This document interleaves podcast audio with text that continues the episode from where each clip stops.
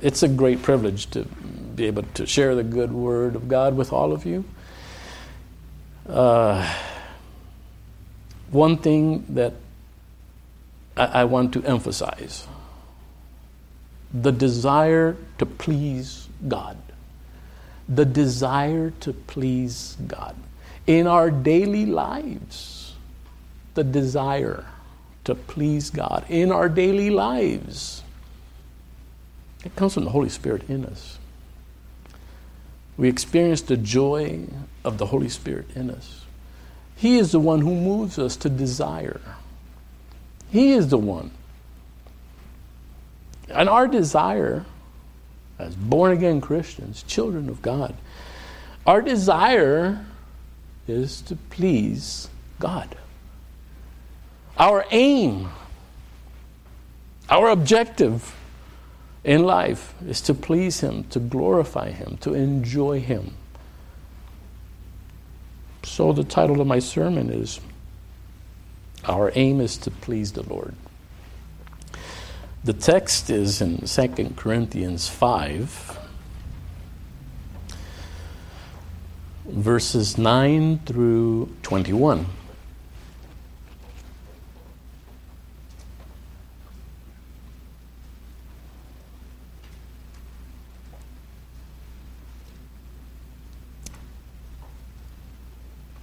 Second Corinthians chapter 5, verses 9 through 21.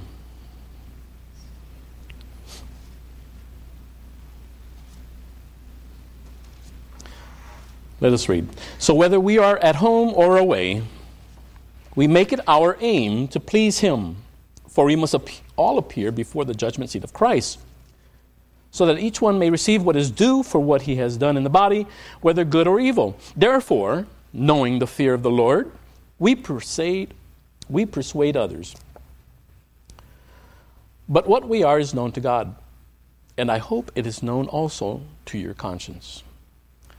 We are not commending ourselves to you again, but giving you cause to boast about us, so that you may be able to answer those who boast about outward appearance and not about what is in the heart.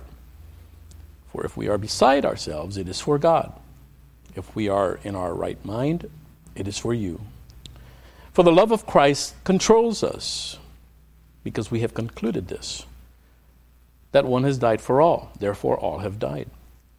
And He died for all, that those who live might no longer live for themselves, but for Him who for their sake died and was raised. From now on, therefore, we regard no one according to the flesh. Even though we once regarded Christ according to the flesh, we regard Him thus no longer. Therefore, if anyone is in Christ, he is a new creation. The old has passed away. Behold, the new has come. All this is from God, who through Christ reconciled us to Himself and gave us the ministry of reconciliation. That is, in Christ, God was reconciling the world to Himself, not counting their trespasses against them, and entrusting to us the message of reconciliation. Therefore, we are ambassadors for Christ, God making His appeal through us. We implore you on behalf of Christ, be reconciled to God. For our sake, He made Him to be sin, who knew no sin, so that in Him we might become the righteousness of God. The three central points in this passage that we will consider are, first, as born-again Christians, it's our aim to please the Lord, not only because we love Him, not only because we are eternally grateful, not only because He is worthy of worship and glory, but also because one day we will stand before Him. And all that we have done, whether pleasing to Him or not, will be revealed. The purpose of this judgment will be to glorify God. This is very important to remember. The purpose of this judgment will be to glorify God. First, for His forgiveness through the blood of Christ. for all that we had done that was not pleasing to him. And I want to repeat that. We must understand the purpose of this judgment will be to glorify God, to glorify him first for his forgiveness through the blood of Christ for all that we had done that was not pleasing to him. We will glorify him. Second, we will glorify God for the works of faith that he carried out through us, which will serve as evidence of our justification through Christ. He will be glorified.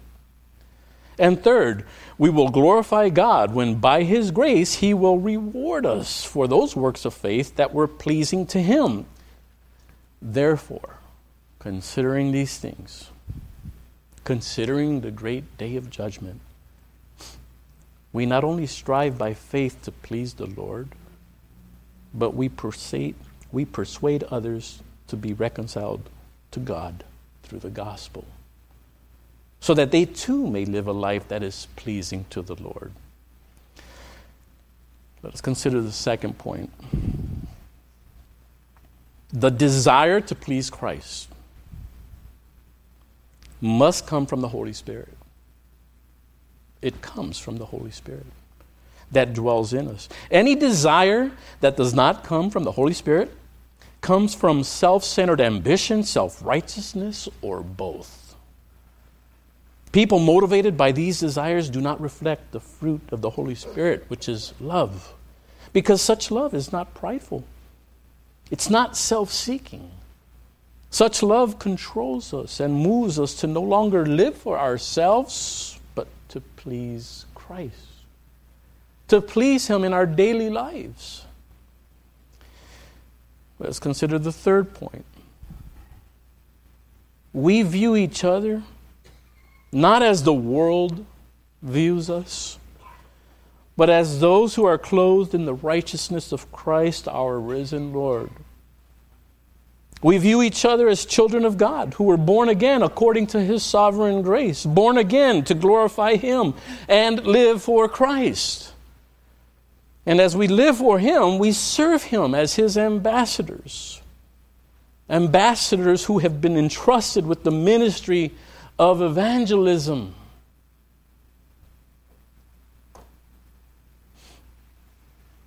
Therefore, we must encourage each other to not only live for Christ, not only serve him, but to also share the gospel, acknowledging that God is pleased to call sinners to Christ through us, his ambassadors.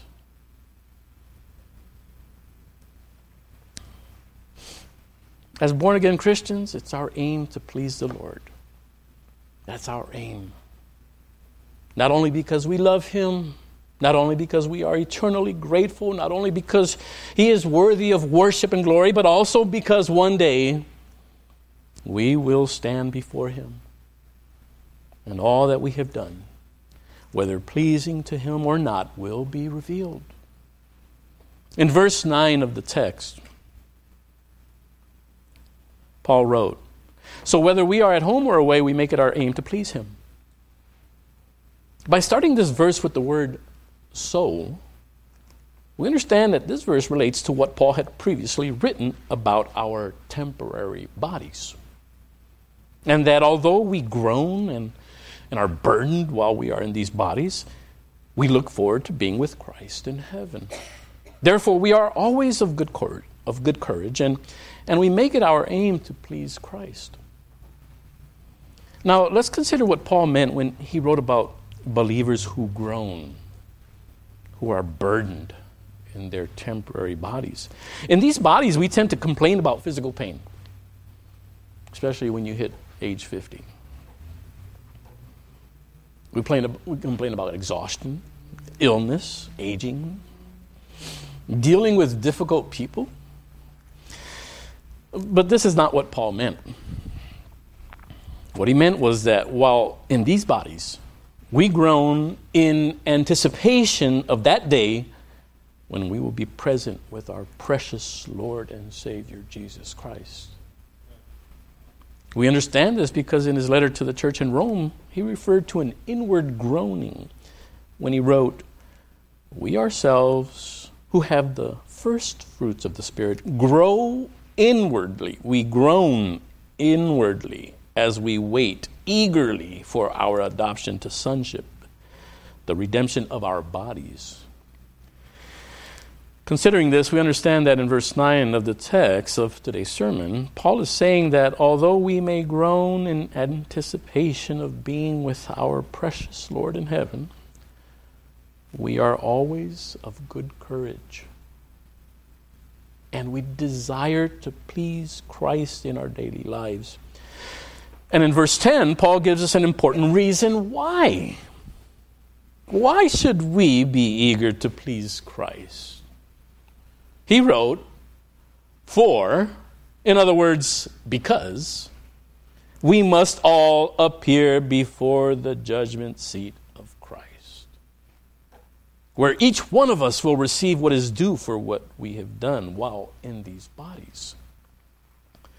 The question that comes to mind is, in what ways were we obedient to the Word of God as servants in His kingdom while in these bodies? More specifically, what did we do with the gospel?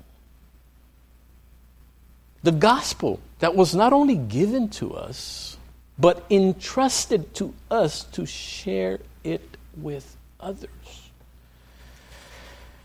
Regarding this, John Gill wrote that God has committed to us, or put in us, the message of reconciliation, the gospel, as a rich and valuable treasure. For such the doctrine of peace and reconciliation by the blood of Christ is a sacred deposition committed to the trust of faithful men to be dispensed and disposed of for the use and purpose for which it is given them. We'll consider this more in verses 18 and 19 of the text. For now, it's good to understand that one of the ways we demonstrate our eagerness to please Christ is to share the gospel. Now, going back to verse 10. In the text, let's consider the topic of the judgment seat of Christ. It's an interesting topic. Some theologians believe that the sole purpose of this judgment is to determine the rewards that we will receive for our works of faith, the works carried out by the Holy Spirit who dwells in us. And as support, they use verses that refer to storing up treasures in heaven, Christ repaying everyone for what they have done, the testing of our works by fire, which will result in rewards or loss, and the parable of the good servant who successfully invested the minas that were given to him, and who heard the words, "Well done, good servant. Because you have been faithful in a very little, you shall have authority over 10 cities. Pretty compelling. Others believe that the purpose of the judgment seat of Christ is to test the good works of both unbelievers and believers. According to this belief, those whose works were not produced by faith, the faith through which sinners are saved, will have no evidence of their salvation due to the absence of saving faith in their lives. And this will confirm their condemnation. But those whose works were produced by faith, the faith through which sinners are saved, will not only possess the evidence of their salvation, but Peter wrote that the genuineness of their faith will be found to result in praise and glory and honor at the revelation of Jesus Christ. Regarding this, Paul also wrote that when Jesus returns, he will bring to light the things now hidden in darkness and will disclose the purposes of the heart. then each one will receive his commendation from God. And lastly, others believe that both believers and unbelievers will appear before the judgment seat of Christ, and that every thought, every intention of the heart, every deed, whether good or bad, will be revealed. In other words, the sins and good deeds of both the believers and unbelievers will be revealed,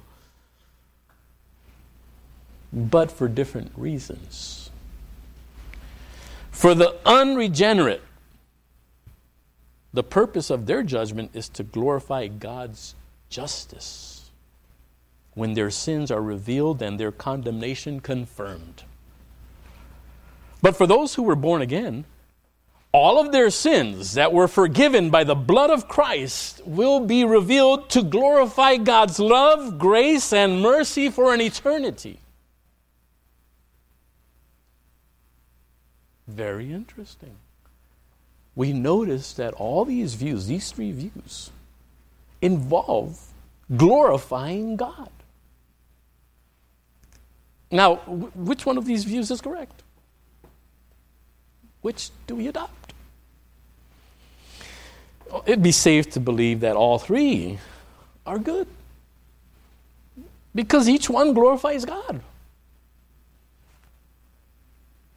First, it is probable that all of our sins that were forgiven by the blood of Christ through faith alone will be revealed to glorify God's love, grace, and mercy, and his sovereignty.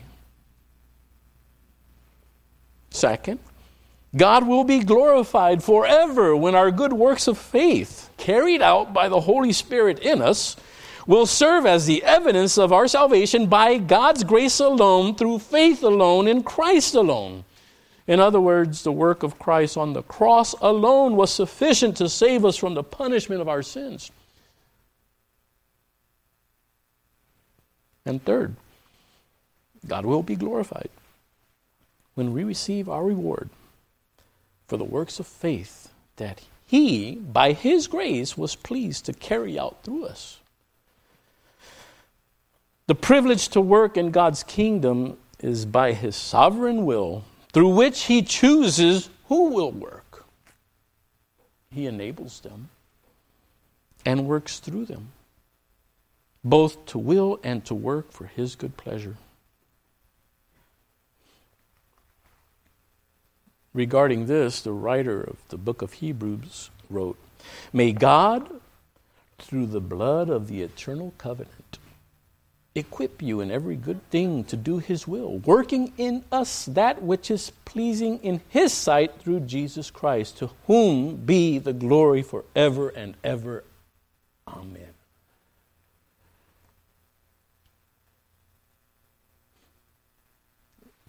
Sometimes we might think, understanding the Reformed theology,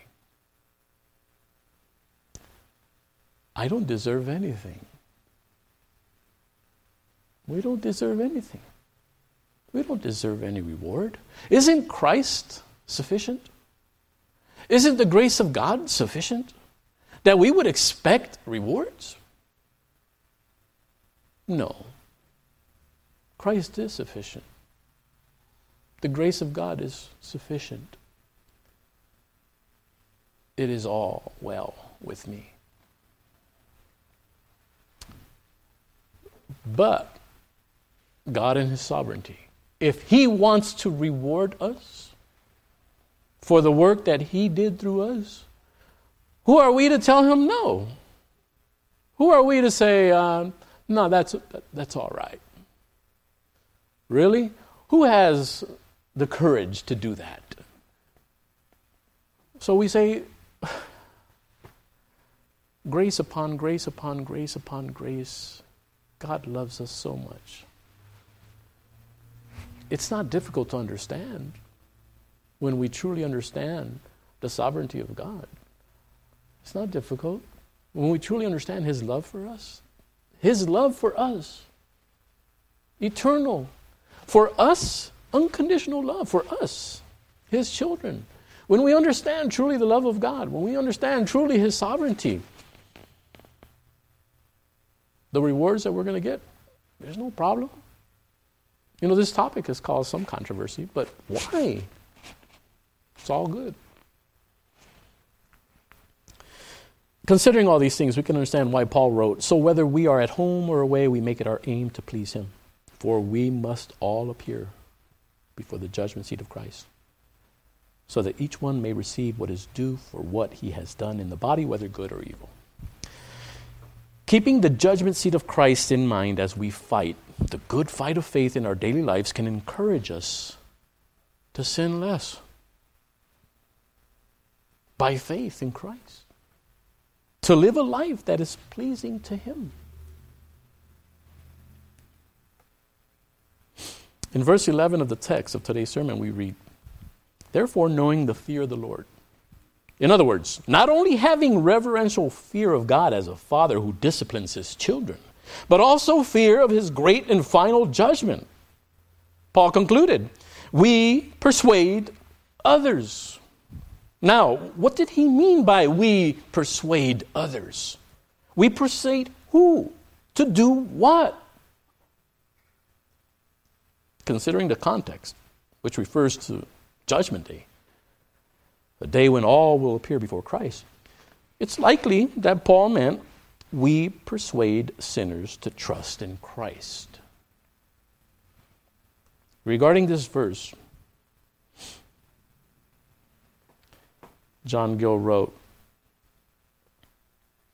"They endeavored to persuade and encourage poor, sensible sinners to venture on Christ and believe in Him to the saving of their souls."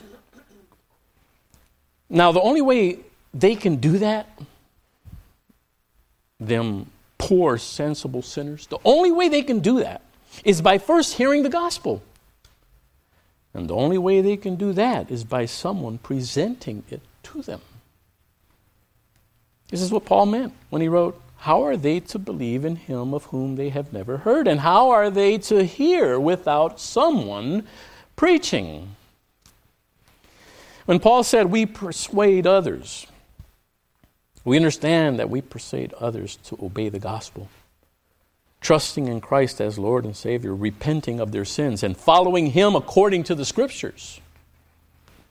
We understand this because in the text of today's sermon, Paul 3 times referred to the sacrifice of Christ and His resurrection. And in the 3rd time, he wrote that we are ambassadors entrusted with a message of reconciliation, the gospel.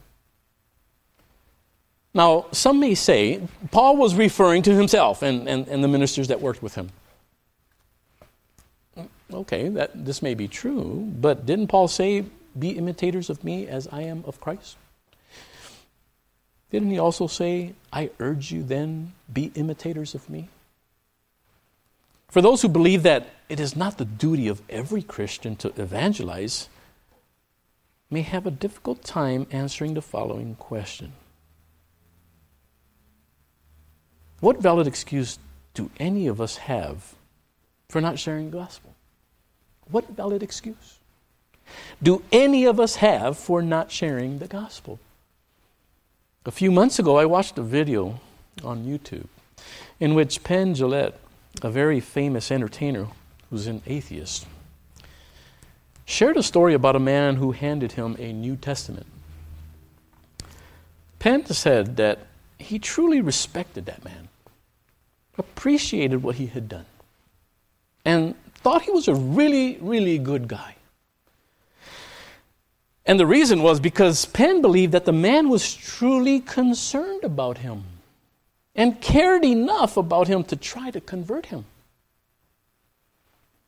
But then Penn said that he did not respect Christians who don't proselytize. Mind you, this is an atheist who don't share the gospel. He then added, "How much do you have to hate somebody to believe that there's a heaven and hell and that everlasting life is possible and not tell them that?" Considering this, Balaam's donkey comes to mind. If God opened the mouth of a donkey and made it speak, why couldn't he do the same to an atheist? Now, I understand that there is no revelation outside of Scripture. This comment regarding Balaam's donkey was only made to demonstrate the irony of an atheist message to Christians. Let's now consider the second point of the text. The desire to please Christ must come from the Holy Spirit that dwells within us. Any desire that does not come from the Holy Spirit comes from self-centered ambition, self-righteousness, or both. In verses 12 and 13, Paul was writing in response to the mockery that he received from unbelievers in Corinth and from the false teachers. Many said he was crazy because of the doctrines that he taught and his unyielding devotion to Christ. In his letter to the church in Corinth, Paul commended himself not by using external sources, but by his character, by his conduct, and his unwavering commitment to the truth, and his genuine concern for the church in Corinth. Although many may think that we, as Christians, are strange, we're brainwashed, intolerant, and any other derogatory term, it's important that we always reflect the goodness of Christ in our character and conduct.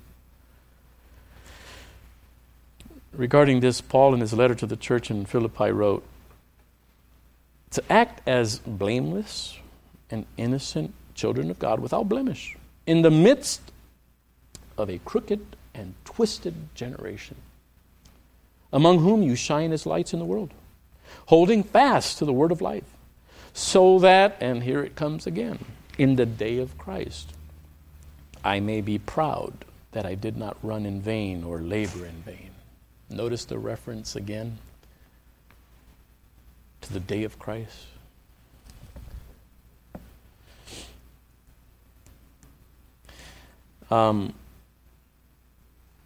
Peter, regarding this, Peter also wrote, "Keep your conduct among the Gentiles honorable." You know, the ones that call us crazy. "So that when they speak against you as evildoers, they may see your good deeds and glorify God on the day of visitation." Here we go again. On the day of visitation.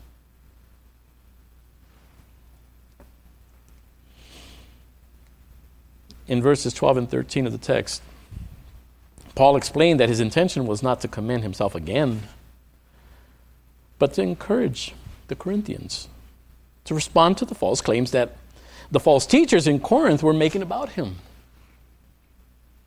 He referred to these people as prideful religious people who did not understand the new covenant. Why? Because they boasted about their external worship, which old covenant leaders like the Pharisees had placed much emphasis. Remember, love comes from the Holy Spirit within us. It controls us. It moves us. Paul explained that the motivation of these false teachers in Corinth did not come from the heart, but through external religious obligation alone. Paul contrasted this with that which comes from the heart of a true born-again believer.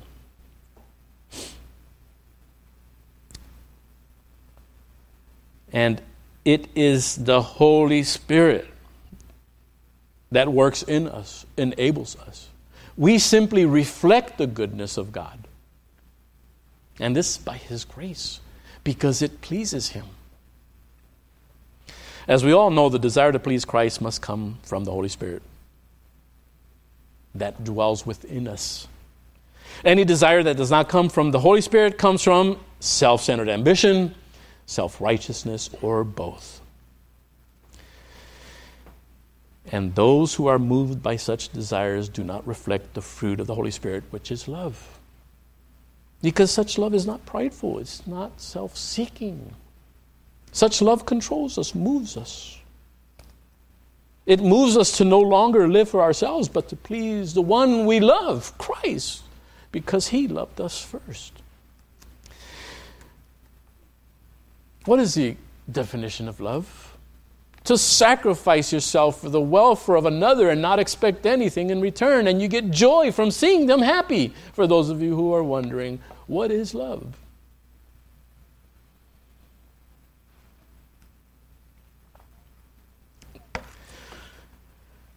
Paul wrote, "For the love of Christ controls us, because we have concluded this, that one has died for all. Therefore all have died. And he died for all, that those who live might no longer live for themselves, but for him who for their sake died and was raised." That is love. Now, when others, especially those who don't know Christ, start noticing that we are committed to living a life that is pleasing to the Lord, and we demonstrate that we no longer live for ourselves, but for Christ, they tend to start forming opinions about us. Opinions that are not very nice. Or they simply stop associating with us. Now, it's important to clarify that the reason they stay away is not because we have a holier-than-thou attitude. In fact, they may think highly of our character, but simply stay away because we don't enjoy the sin that they do. We don't participate in it like they do. And this is uncomfortable for them. Many believe Paul was crazy because of his passionate devotion to Christ. Others simply made false claims because he spoke against their old covenant beliefs or their pagan worship. And this offended them greatly. And instead of debating with Paul, they simply claimed he was crazy. In verse 13, Paul wrote, "For if we are besides ourselves," meaning if others think we are crazy for serving God, it is for God, meaning it is for the glory of God. If because of our devotion to Christ we suffer ridicule, God is glorified, because it is by his grace that we have the privilege of suffering for the sake of Christ, being called crazy. And we must understand it's a great privilege to suffer for the sake of Christ. It is by his grace that we suffer. Pretty hard to understand if you don't understand God's grace, his love, his sovereignty, his purpose, his perfect will. Not only are we privileged, we are also blessed.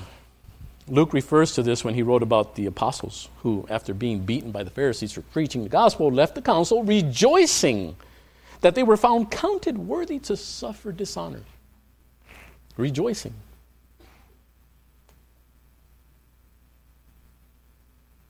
They were rejoicing that they were counted worthy to suffer dishonor for Christ's sake. Today, many Christians face persecution for evangelizing.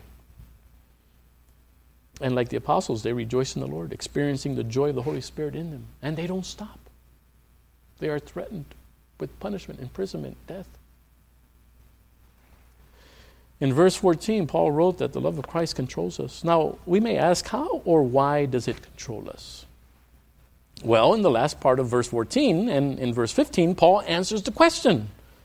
Because we have concluded this. Notice he says, because we have concluded this, that one has died for all, therefore all have died, and he died for all, and here it comes, that those who live might no longer live for themselves, but for him who for their sake died and was raised. We live for him. We live to please him.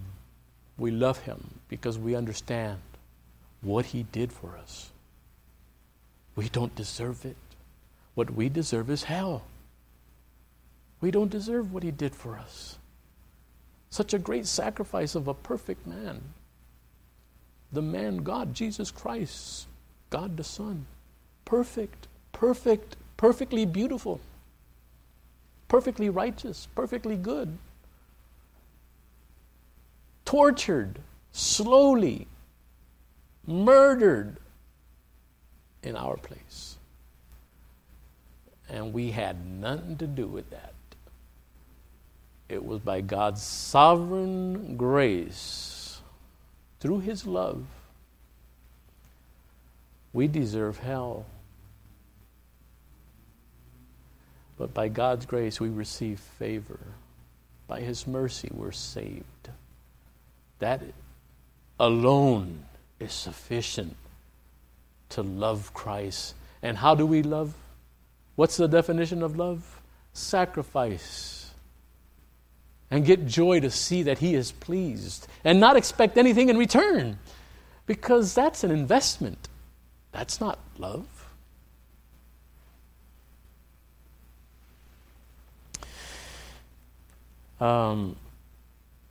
Unfortunately, many believe that Christ died only to save us from hell.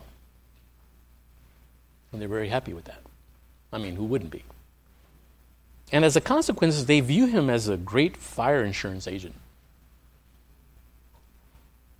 They view him only as their Savior, but demonstrate by their lack of obedience that he is not their Lord.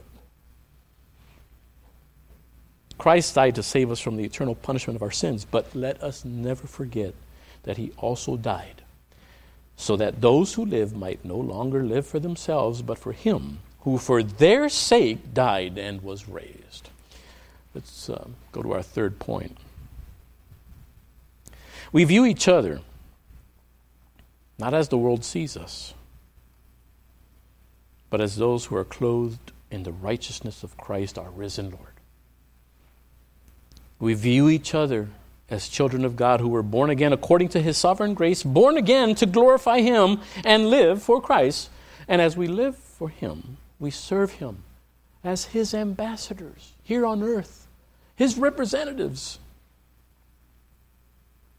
His representatives, his ambassadors who have been entrusted with the ministry of evangelism, the message of peace between man and God. In verses 16 and 18, we understand that we view each other not according to the standards established by popular culture, which places great value on anything that satisfies the flesh, but according to the Word of God. We view each other as those who are no longer controlled by the power of sin, but by the power of the Holy Spirit. We are new creations in Christ. The old has passed away. Behold, the new has come. And that all this has been done by God through the sacrifice of his only begotten Son, Jesus Christ. Here we understand that we, by faith in Christ, no longer allow sin to dominate our lives. The evidence of a true born-again Christian is his love for God and love for the church. We love because Christ first loved us. This is the love that controls us. Our precious Lord said, if you love me, you will keep my commandments. Considering this, if anyone claims to be a born-again Christian but continues to live in unrepentant sin, he or she has not understood the gospel, has not valued the gospel, has not understood the love of Christ, and demonstrates no evidence of his or her salvation. Regarding this, the Apostle John wrote, "No one who abides in him keeps on sinning. No one born of God makes a practice of sinning, for God's seed abides in him, and he cannot keep on sinning because he has been born of God." And those who have been born of God will also love the church. This love will move them to not only bear each other's burdens, but to also be concerned for their spiritual welfare. For example, if a church member sees another member fall in unrepentant sin, he will love the member so much that he will not ignore the situation, but will, out of love, with much humbleness and gentleness, restore such a one in a spirit of gentleness. In verse 20 and 21, Paul wrote that he wrote what he had preached to anyone who would hear in verse 20 and 21. Paul was an evangelist. We know that. He was an apostle and evangelist. In verse 20 and 21, let's read it again. It's one of my most favorite verses in all Scripture. Therefore, we are ambassadors for Christ, God making his appeal through us. We implore you on behalf of Christ, be reconciled to God. For our sake, he made him to be sin who knew no sin, so that in him we might become the righteousness of God. Considering these things, God commands us to share this good news. It's good news.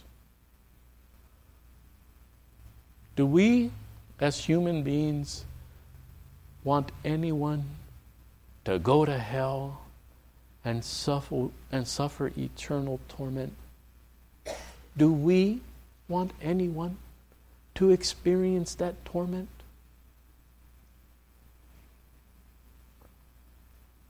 God commands us to share the gospel, to persuade others to trust in Christ as their Savior, to repent of their sins, and to follow Christ as Lord of their lives according to the Scriptures. And our aim is to please the Lord and persuade others to do the same.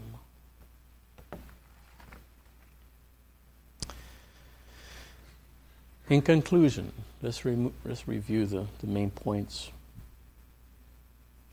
As born-again Christians, it's our aim to please the Lord, not only because we love Him, not only because we are eternally grateful, not only because He is worthy of worship and glory, but also because one day we will stand before Him, and all that we have done, whether pleasing to Him or not, will be revealed.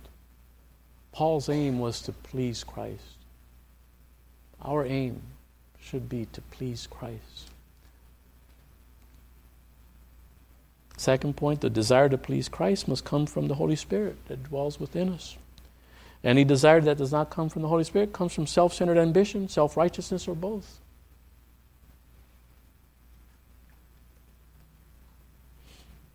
And the third point. Well, I also wanted to add something to the second point. People motivated to preach, to minister, who are motivated by self-righteous desires, self-centered ambition, do not reflect the fruit of the Holy Spirit. Why? Because such love is not self-centered. Such love is not prideful. Such love does not boast. It only wants to give without expecting anything in return. Such love controls us, to move us to no longer live for ourselves, but to please Christ. And the third point, we view each other not as the world sees us, but as those who are clothed in the righteousness of Christ, our risen Lord.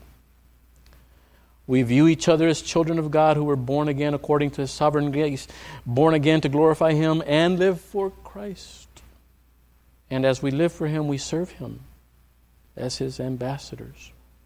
Ambassadors who've been entrusted with the ministry of evangelism.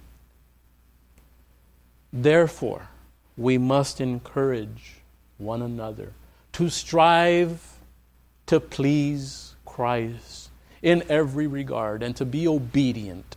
To remember, we are ambassadors entrusted with the gospel to do something with it.